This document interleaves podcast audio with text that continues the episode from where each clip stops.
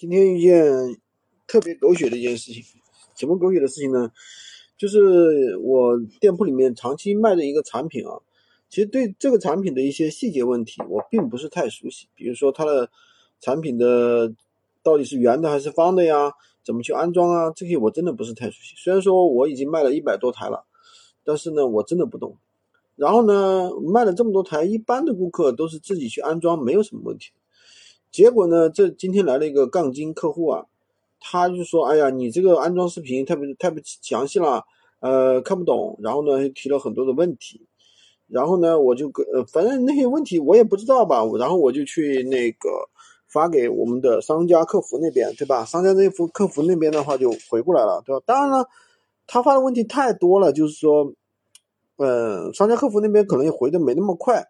他就开始说了，他说你怎么啊？你明明读了，你为什么不回复，对吧？然后又说说说着说呢，当然了，这当中呢，由于商家客服那边其实也并并不是太专业，有一个问题回答错了，然后呢被这个客户质疑了，质疑了呢，他后面呢商家客服可能又去问了技术，然后又。改了一次回答，就这个时候呢，客户就光火了，就开始使劲说啊，你怎么怎么？我估计他有一些话呢，在闲鱼上已经打了那个星星星了啊，可能他开始骂人了，对吧？骂骂人了，这个也没有事。然后呢，我就那个怎么说呢？就是我就还是不停的去，就是说他问什么问题，我就去找商家客服给他回答嘛，对吧？回复了一段时间之后呢，然后他说我要投诉你，你这个差评是跑不了了。然后怎么怎么样，说了一大堆。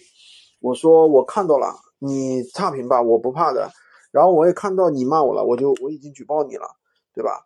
所以这个就说明什么呢？其实我们做无货源的时候呢，其实并不要对商家、对于产品啊有特别熟悉啊。很多人刚开始的时候可能就特别担心啊，就是说我对于产品不熟悉，我不熟悉这个产品的一个。啊，怎么样去售后啊、售前啊，怎么办啊？其实这个并不是太重要。我们要做的，首先是要获得在这个平台上获得曝光，而不是说花大量的时间去研究这个产品啊。这样操作并没有太大的意义。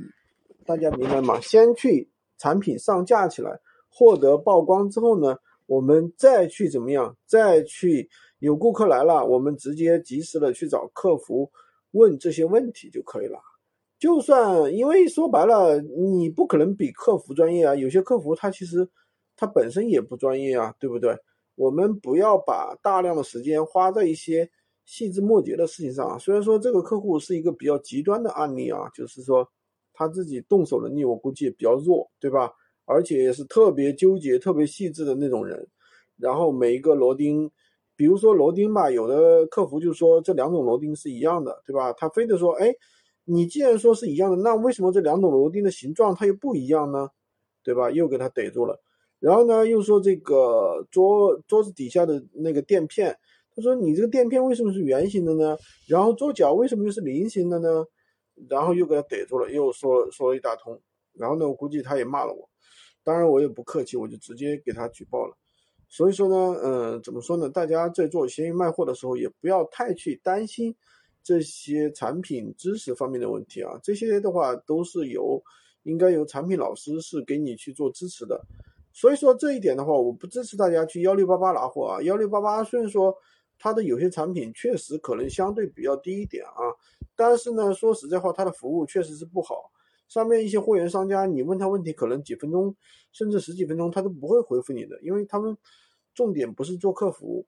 第二点呢，就是幺六八八它一般不支持一件代发。他都是要那个你一次拿多少东西，对吧？而且退货的话是没有运费险的，所以说这个东西怎么说呢？就是看自己的一个想法吧，就是看自己目前在哪个阶段，好吧？今天就跟大家说这么多，喜欢军哥的可以关注我，订阅我的专辑，当然也可以加我的微，在我头像旁边获取闲鱼快速上手笔记。